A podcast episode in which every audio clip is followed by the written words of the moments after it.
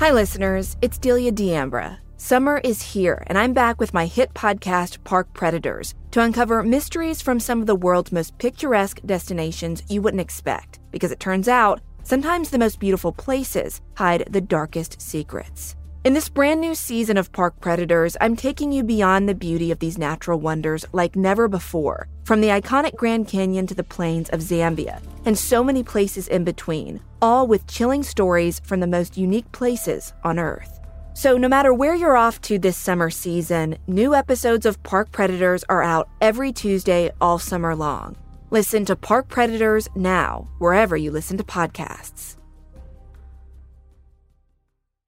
This is a big year. The Ohio Lottery's golden anniversary. 50 years of excitement, of growing jackpots and crossed fingers. 50 years of funding for schools, of changed lives and brightened days. 50 years of fun. And that is worth celebrating. So watch for can't miss promotions, huge events, and new games that will make the Ohio Lottery's 50th year its biggest one yet. Learn more at funturns50.com. When I found out I was going to be a parent, I immediately felt a lot of anxiety and worry. So I went on to BetterHelp to try to look for a therapist to help me with that. My relationship with my family and with my boyfriend and with myself were suffering. I really needed help. I was ruminating a lot. Really getting those thoughts out to a therapist and getting feedback was just life changing. If you're thinking of giving therapy a try, learn more at betterhelp.com. That's betterhelp.com. If I tell you to close your eyes and picture a white collar criminal, what's the first thing that pops into your head? Did you picture a mild mannered accountant? Or maybe a white haired Bernie Madoff lookalike playing golf at Club Fed? If you didn't visualize a violent criminal, you're definitely not alone. The FBI and law enforcement specifically define white collar crime as nonviolent crime committed for financial gain. The agency writes on his website that white collar crimes are characterized by deceit, concealment, or violation of trust, but are not dependent on the application or threat of physical force or violence. But experts say there's another subgroup of offenders who are never discussed in mainstream media the white collar criminals who kill. These are the real life American psychos. They start out just like any other white collar criminal. They con a friend into a Ponzi scheme, steal from a boss, or blackmail a lover. But when someone finds out about their fraud, or worse, threatens to expose it, red collar criminals lash out with extreme violence and even murder. And their victims are almost always people closest to them coworkers, friends, and family. This week, we're taking a look at a case that experts consider a textbook example of red collar crime the brutal axe murder of Peter Porco and the attack on his wife Joan that shook the sleepy small town of Delmar, New York. It quickly becomes clear that this case isn't so much a whodunit as a why done it, and it's also a window into the mind of a red collar psychopath. As you listen, ask yourself could you have a red collar criminal hiding in your office? Or maybe even living in your house? To solve this murder, we have to follow the money, even when it leads us to some really dark places. I'm Katherine Townsend, and this is Red Collar.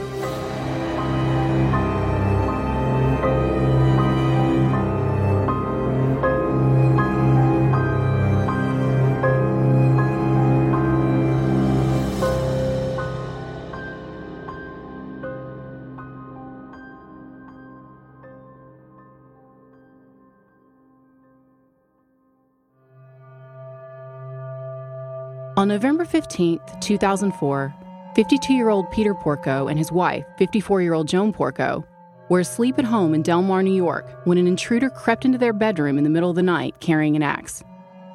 Peter was a court clerk for the New York State Appellate Division, so when he didn't show up for work the next day, his colleagues immediately knew that something was very wrong. A coworker went to his home at 36 Brockley Drive to check on Peter. He saw blood on the doorknob and as soon as he pushed the unlocked door open, he saw Peter's body lying in a pool of blood at the bottom of the stairs. The Porco's quiet, leafy street immediately turned into a crime scene that could have come straight out of a horror movie. The killer had viciously attacked Peter, bludgeoning him 16 times in the head with the axe and almost decapitating him. But despite his critical brain injuries, Peter actually got out of bed, pulled clothes over his open wounds, and headed downstairs. The forensic team was able to track Peter's last movements by following the blood trail from the bathroom sink to the dishwasher to the kitchen. They figured out that Peter, in a state of shock and confusion, was trying to go through his daily routine. Forensic Files did an episode on the case and explained that Peter's frontal lobes of the brain, which control logic and reasoning, were severely damaged in the attack. So Peter was guided by the underlying paleocortex, which meant that he was moving through the house basically on automatic pilot. Everywhere he touched, he left behind pools of blood. On the mirror where it looked like he was trying to shave, on the dishwasher, on a sandwich bag he used for brown bag lunches, and on paperwork at the kitchen table. There was some blood on the phone, too.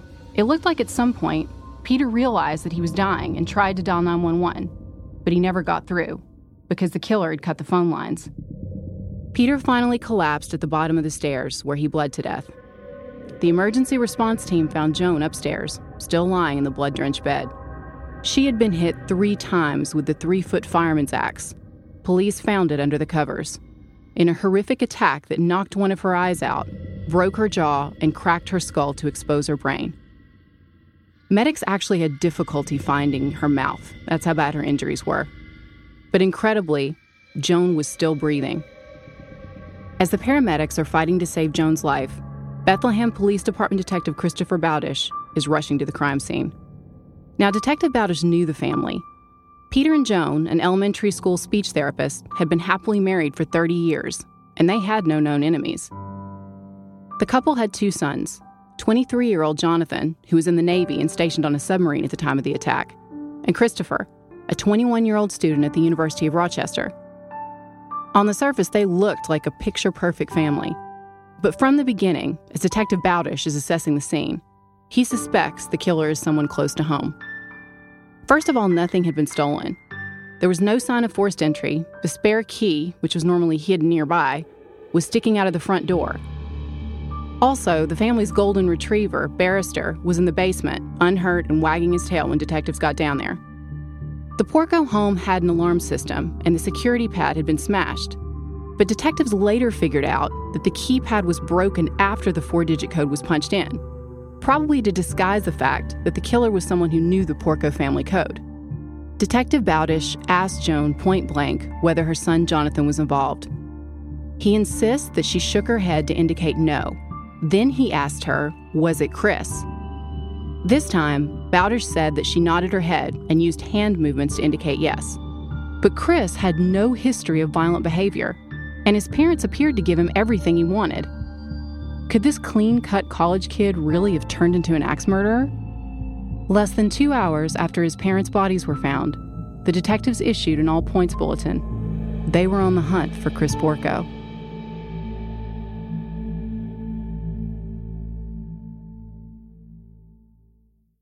This is a big year.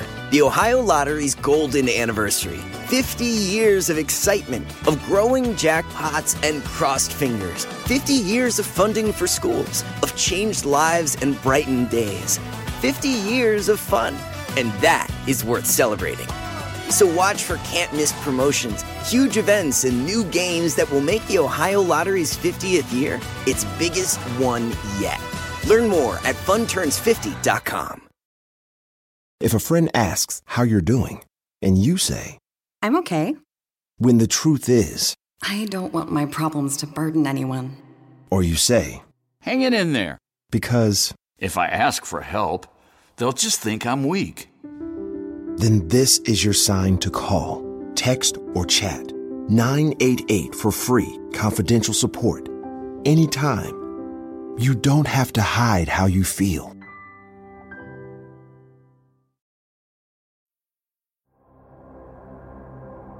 Police were processing the crime scene at the Porco home, where Peter had just been found brutally murdered. Joan Porco was in the hospital, fighting for her life. And detectives are digging deeper into Chris Porco's dark secrets and finding out that he'd actually been leading a double life. To his friends at school, Chris portrayed himself as a trust fund kid with money to burn. He said he came from a wealthy family and told tales of million dollar deals, real estate holdings, and a house on North Carolina's exclusive Outer Banks. In reality, Prosecutors say that Chris was around $40,000 in debt at the time of Peter's murder. Frank Perri is an attorney who teaches fraud examination and forensic accounting at DePaul University. He coined the phrase red collar crime after working on a murder case in 2005 in which his client, a quiet man with no history of violence, got caught embezzling from his business partner and then killed him with a hammer. And after that, Perri started doing some deep dives into red collar crime. He wrote an article with Terrence Lichtenwald, and they proposed that red collar crime be added to the FBI Criminal Classification Manual. Perri also has a nickname for red collar kills. He calls them fraud detection homicide. According to the forensic examiner, red collar criminals share some basic characteristics. First of all, we should not be misled by the fact that they may not yet have been charged with anything involving physical violence. These men and women are absolutely capable of lashing out if someone finds out about their fraud. Secondly, the victims do not have to be someone who participated in the fraud. Often they're innocent victims themselves. Third, and this part is really important, red collar criminals have a history of antisocial and psychopathic tendencies. So, in Chris's case, detectives were quickly figuring out that Chris wasn't a trust fund baby. He was actually funding his lifestyle another way by stealing from his parents. The Porcos' homes had been broken into twice in November 2002 and in July 2003. Police said that Chris staged both burglaries, according to Brendan Lyons, who covered the case extensively in the Albany Times Union. Detectives said Chris stole Macintosh and Dell laptop computers, which he would later turn around and try to sell on eBay. Chris also defrauded his eBay customers. Sometimes he would collect their money and then just never send the items they bought. Then, when the customers would complain, Chris posed as his brother Jonathan. He would email them from Jonathan's account and tell them that his brother Chris had died and couldn't send their electronics. There was also another burglary at the veterinary hospital where Chris worked. The items that were stolen there included a cell phone that belonged to one of the owners, a digital camera, and a camcorder. Detectives say that Chris sold items matching those descriptions just a few weeks later on eBay and they found the stolen cell phone in a safe belonging to Chris in the Porco's garage after Peter's murder. So the evidence against Chris is building. And at the same time, a string of emails sent between January and November 2004, when Peter was murdered, show that Chris's attempts to dig out of the financial hole he'd gotten into were getting desperate. It all started after the fall 2003 semester, when Chris had to drop out of the University of Rochester because of his bad grades. So he enrolled in a community college but he was flunking his classes there too. This time he had a plan. He forged his transcripts, changing the grades to A's and B's, so the University of Rochester would readmit him. Actually worked, and the university took him back. But meanwhile, he had another problem because he had lied to his parents. He told them he would not owe the University of Rochester any money for that semester because a professor had lost one of his final exams from the semester before. His parents actually believed the story but now Chris needed money to cover the $30,000 fall tuition, plus the payments on the Jeep and some online gambling debts. A few weeks before Peter's murder, Chris applied online for a high interest loan of $31,000. Now, Chris had told his dad that he needed information from him so he could take out a $2,000 loan for school supplies. But this time, Peter put his foot down. He said he could advance Chris some cash, but he did not want to co sign on a loan. So Chris went ahead and forged Peter's signature on the online loan documents. Peter Porco found out about that forgery on November 4th, 11 days before his murder. Emails presented at the trial show that Peter was livid. I did not authorize credit on a $31,000 loan, wrote Peter. I've not even signed a loan instrument. Did you forge my signature as a cosigner? What the hell are you doing? Peter called Citibank and the University of Rochester. He told them to stop payments on the loan and the tuition. You have a lot of explaining to do, he wrote to his son. It's time to stop the BS and call me at the office right away. Dad. The next day, Peter found out that Chris had forged his name on a car loan application also. I want you to know that if you abuse my credit again, I will be forced to file forgery affidavits in order to disclaim liability. Things are obviously spinning out of control with you. I think you should come home so we can talk. At 1:14 a.m. on November 9th, Chris wrote a final email to his dad. I'm very sorry for not communicating with you recently, he wrote. I feel like for the first time in my life, I really have a handle on schoolwork. I cannot apologize enough for the you've been through in the past couple weeks. My intentions were exactly the opposite. Thank you so much for everything, and again, I'm so very sorry for all you have been through. I love you guys. Love Chris. So the university wanted their missing tuition money. Creditors were calling, and his parents were threatening to cut him off and go to the police. The walls were closing in on Chris Porco. Police believed that Chris had his eye on Peter and Joan's life insurance policies, which were worth about a million dollars combined. But Frank Perri said that for Chris, and red collar criminals in general, the primary motive for the murder is the threat of being exposed. In fraud detection homicide, the material gain predates the murder, Perri wrote in the International Journal of Psychological Studies. So, unlike murders where someone sets up a spouse and kills them for insurance money, for example, red collar criminals have already stolen from their victims. From the moment that Chris's parents threatened to cut him off and stop funding his parasitic lifestyle, their lives were in danger. Peter's final email to his son read We may be disappointed in you, but your mother and I still love you and care about your future. We can't help you problem solve without information and input from you. Dad. Less than two weeks later, he was dead.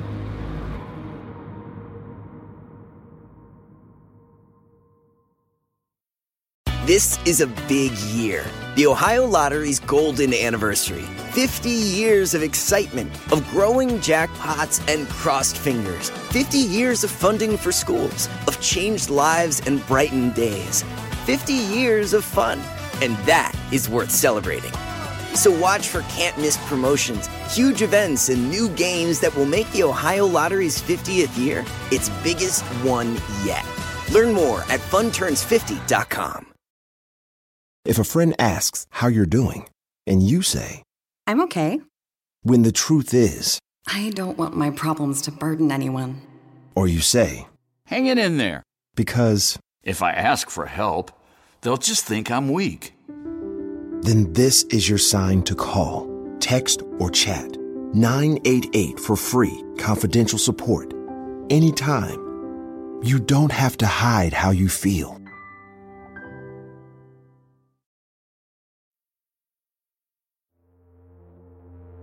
The Porco murder shook the small town of Delmar. Everyone was obsessed with this case. People were talking about it at work, at church, in line at the grocery store, and public opinion was totally divided. It became like an upstate New York, middle class version of the Menendez brothers case. People compared it to Lyle and Eric Menendez, who were convicted of the 1989 shotgun murders of their parents, Jose and Kitty, in Beverly Hills. The morning after the murder, a reporter from the Times Union called Chris's dorm. They were hoping to get a quote from his roommate, but what they didn't realize was that Chris was actually there, and he had not been told about his parents' murder yet by police. Another psychopathic trait we talk about a lot is the lack of emotion, which is very evident here in this audio clip. That's on police dispatcher Sagendorf. Hi, uh, my name is Chris Porco. I was just called by the Times Union saying that my parents were found dead this afternoon. Um, I was wondering if you had any information for me. Hey, Chris, whereabouts are you? I'm at school in Rochester, New York. Okay, and are, are you in a dorm there? Yes, I am. Okay. Do you have a dorm name or? Um, it's called Monroe. Okay. And you're hearing from the Times Union? Yeah, uh, they called me and said my, my parents were found, um, I I guess, I don't know, they didn't say how or anything. Let me try and find you somebody who may have some more information for you. Okay. Uh, now, as far as when was the last time you said you came down to saw your parents? Uh, about three weeks ago. I, it was on a weekend. I can give you a day. I have to, I have to figure it out. I'm not really sure. Okay, but about three weeks ago. Yeah. Okay, and the email. What, what's going on with your email? You said you Um, you, you emailed him today, but you didn't get a, a response. Yeah, I, I emailed him this afternoon. Uh, my dad at work. Okay. Um, about uh, college loan stuff. Okay. You're gonna go right to Albany Med? I- I, I don't know. What, what, I don't even know where my mom is. But Yeah, she is at Albany Med. okay. Do, do you know her condition? Uh, in No, because I haven't talked to her. Let me give you my pager number. okay. Because when you get there, I'll come and see if there's anything I can do for you. Okay. All right. Yeah. Okay. Thanks. Yep. Bye bye. Detectives suspected Chris right from the beginning, but he had an alibi. Chris told police that on the night his parents were murdered, he was at the University of Rochester, 230 miles away. He claimed that he gave up the bed in his dorm room for a visiting resident advisor from his fraternity, and he slept on a couch in one of the dorm's common rooms. But police were gathering evidence to support an alternative theory. They believed Chris offered his bed to his fraternity brother to help establish an alibi. Then, they say he drove the 230 miles from Albany to his parents' home, disabled the alarm at 2:14 a.m., then attacked them, cleaned up, cut the phone lines at 4:49 a.m. Then, they say he drove back to campus just in time to be spotted out jogging around the university shortly after 8 a.m. Police were collecting evidence to support that timeline. Security cameras at the university recorded a yellow Jeep Wrangler matching Chris's vehicle's description, leaving the campus at 10:30 p.m. on November 14th and returning shortly after 8 a.m. on November 15th. A toll collector told police that a yellow Jeep Wrangler passed through his station outside Rochester at around 10:45 p.m. And detectives found no record of Chris's E-ZPass being used. But, working on the theory that he may have paid cash, they meticulously poured through the toll tickets from the night of the murder that would fit the timeline and found DNA skin cells on one of them that were a match. It was mitochondrial DNA, so not unique like nuclear DNA, but they were able to figure out that Chris, along with 0.04% of the population, shared the characteristics of that DNA sample. So it did narrow it down. It wasn't a perfect match, but again, this is all narrowing it down. One of the Porco's neighbors told police that he thought he saw Chris's yellow Jeep in the family's driveway on the night of the attack. It's ironic because it's that loud, bright yellow Jeep that Chris was so obsessed with, and in the end, it ended up kind of being his undoing. Chris stuck to his story. Because he'd given up his bed, Chris told police that he crashed out on a couch in a common room of the university. Now, this is an area with a lot of students running around at all hours of the night, yet no one seemed to remember seeing Chris there. On the surface, the case looks compelling, but it's still completely circumstantial. The bottom line is that the Bethlehem Police Department had no direct physical evidence linking Chris Porco to the attack on his parents. They found no fingerprints on the axe and not a drop of blood in Chris's Jeep. There was no smoking gun in this case, just a trail of broken promises and angry emails. This is why experts, including Frank Perri, have suggested that forensic accountants and fraud examiners could be crucial to homicide investigation teams where money is a motive. In fraud investigations, we learn about something called the fraud triangle. So it's made up of three sides opportunity, pressure, and rationalization. Let's say you have an employee of a company and he's got some personal problems. Maybe he has some gambling debt. There's the pressure. He knows that his boss is not double checking the invoices that he's sending out, so he sees opportunity. And to rationalize it, maybe he tells him something like, Yeah, I'm underpaid anyway at this job, I'm not really valued. So you have all three of these conditions rationalization, pressure, opportunity. So let's look at Chris's case. Chris's past behaviors show that he has no problem justifying stealing from and lying to the people closest to him. We can see from the emails that the pressure was building, and since his parents were cutting him off, that window of opportunity was closing fast. Police took Chris in for questioning. Now keep in mind, this is hours after his father's homicide. His mother's in the hospital fighting for her life in a medically induced coma. Yet Chris displays zero emotion. Your parents were upset. Without a doubt, they were very upset with you, and they wanted to see you. They ordered you to come home. They did not order you. Your father says things were spinning out of control for you. Mm-hmm. And if he ever used forged his name to another credit document, he was going to turn you into the police for forgery. Mm-hmm. That's harsh. That's um, That was, that's the date on that, that was a while ago. So he finds out about school loan. Then he finds out about something else. He found out that he was a co-signer on that auto loan. Right. Which he already knew about. Well, It says that there. He, he misunderstood the way things were. Misunderstood. Attorney. Hmm? Attorney. The last 30 years, misunderstood the way things work on an application. It was on a check, actually. You've got your father running his own credit history. Right. And, you know, I, that. what the hell's going on? And I've known, control. I've known your father long enough that these are very harsh words. Well, I, I guess I agree with you there. Oh, Chris, you're out of control. If I had to run my credit history every time my kid walked out the door, I'd be freaking going insane. If I can't trust my own kid, It's far from murder. I can't trust my own kid. I'm not saying that's the reason. I'm not saying that's the reason, Chris, but look at what's going on here. Put yourself in, in our shoes here. Look, this is what we're seeing. We're seeing a family coming unraveled. An upset father. They're coming unglued, Chris. As a licensed private investigator, I've received a lot of training in how to interview a potential suspect. One of the most well known tactics, and the one that's been widely used by many police departments, the FBI and CIA over the years, is called the Reid Technique. It's developed by John E. Reid and Associates Incorporated. This is a variation of the suspect sitting in a small room with a cop firing questions at him that have become kind of a trope of detective shows and movies. So, the Reid technique involves several steps, but it kind of goes like this The investigator gets the suspect in a room, asks some baseline questions, and then leaves the room and comes back, and then lays out this damning evidence against the suspect, which can be totally made up, by the way. Some of the Reid instructors use empty folders with nothing in them. The idea is to play on a suspect's emotions and their fear. In the final interrogation phase, the goal is to get the suspect to confess. If they try to deny they did anything wrong, you're taught to interrupt them. But this technique has a lot of critics. According to an article in The New Yorker, a lot of people believe this can actually force people into making false confessions. And critics also say these high pressure techniques just don't work on everyone, including people with mental disabilities and also psychopaths. In fact, Frank Perri says the Porco case should be used as an example of how not to conduct an interview when the suspect is a red collar criminal.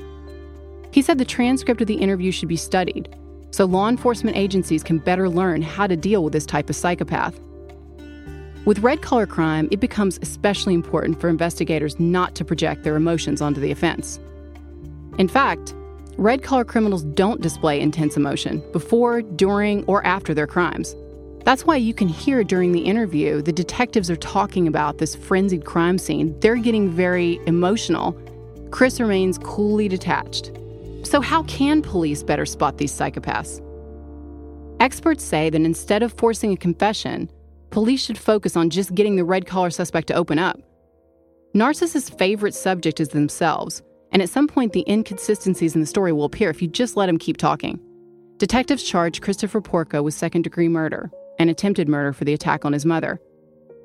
Unfortunately, the jury would never get a chance to see the interrogation tape. Because after a judge ruled that the officers had violated Christopher's Miranda rights by continuing to question him after he invoked his right to counsel, his entire police interview got thrown out of court. And the prosecution suffered another setback.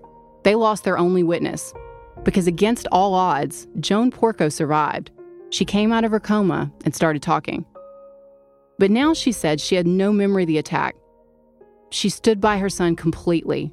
She paid his $250,000 bail, and Chris Porco was set free. Chris's defense attorney tried to portray his client as just a normal college kid who was having some problems. But experts say that Chris had displayed many personality traits of a psychopath for his entire life, including pathological lying, the conning and manipulation, parasitic lifestyle, and while he was out on bail, they said he continued to display impulsive and irresponsible behavior. He was seen out and about, hitting bars and clubs in his signature yellow Jeep, pounding beers, and taking selfies with a string of young female admirers. Detectives spent countless hours interviewing the people in Chris's life, including a lot of his friends. And while most of them described him as a nice, mild mannered guy, a few of them were starting to admit that they'd seen flashes of his temper. Friends said that as the financial pressure increased before his dad's murder, he started drinking more heavily. He even threatened to kill a female classmate who was teasing him and choked another classmate at a party. The Porco case became one of the most high profile murders the region had ever seen. Everyone was obsessed with it.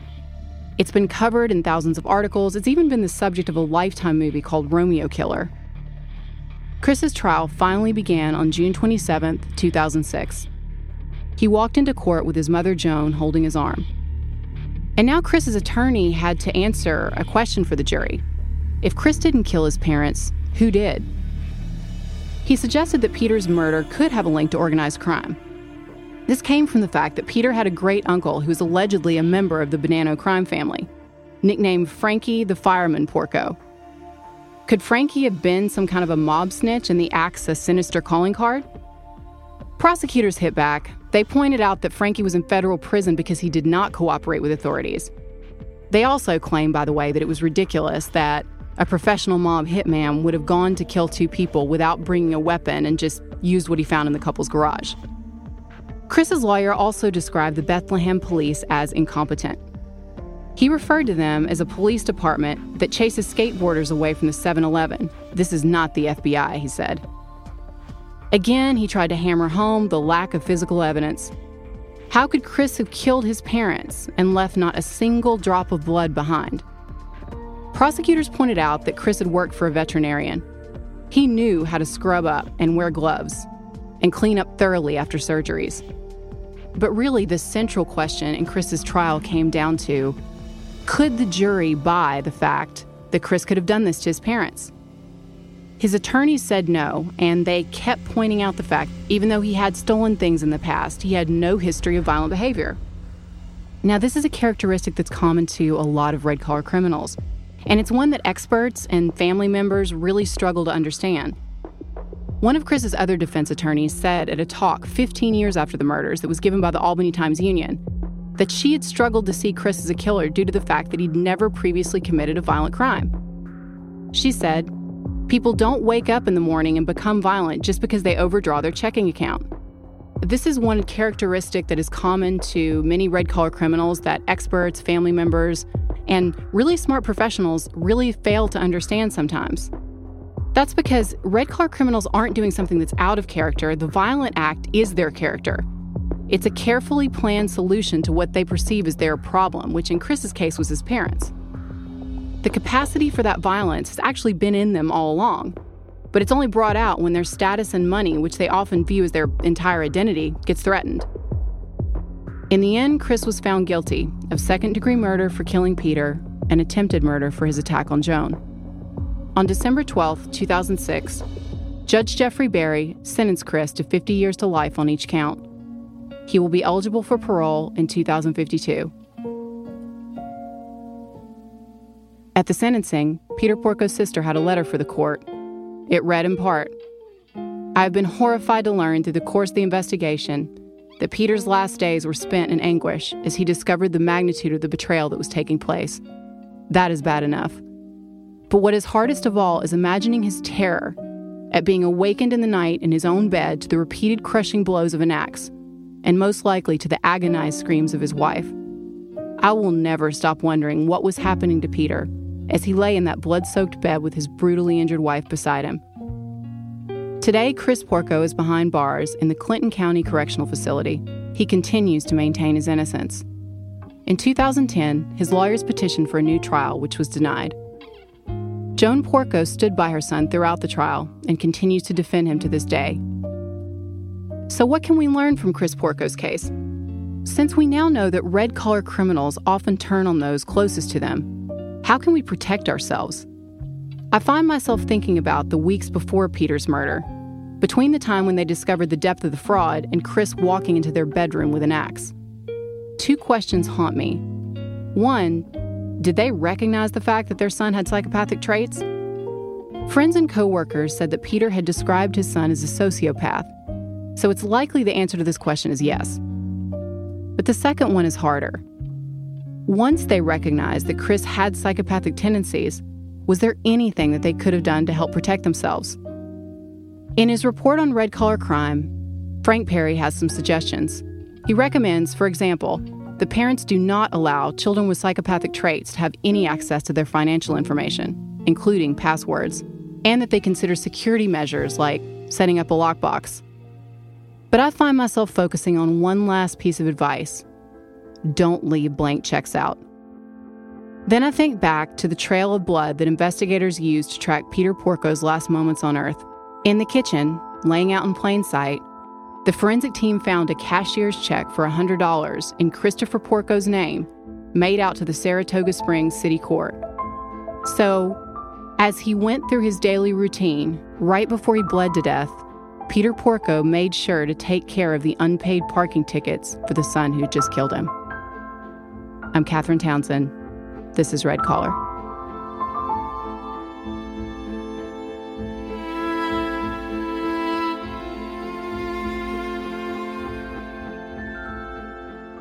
Red Collar is an AudioChuck original podcast. Research and writing by me, Katherine Townsend, with production assistance from Melissa Gostola and Resonate Recordings. You can find all of our source material for this episode on our website, redcollarpodcast.com. So, what do you think, Chuck? Do you approve? A&E's crime and investigation event, The Pursuit, returns with a new, unprecedented season of 60 Days In. This time, we're going in as a united front. Together as one team. with one unified mission. We are determined to expose. What's really going on? Get off! We signed up for this. Would you? 60 Days In. New episode Thursday at 9. Part of The Pursuit, a crime and investigation event, only on A&E. If a friend asks how you're doing, and you say, I'm okay. when the truth is, I don't want my problems to burden anyone. or you say, Hang it in there. because, If I ask for help, they'll just think I'm weak.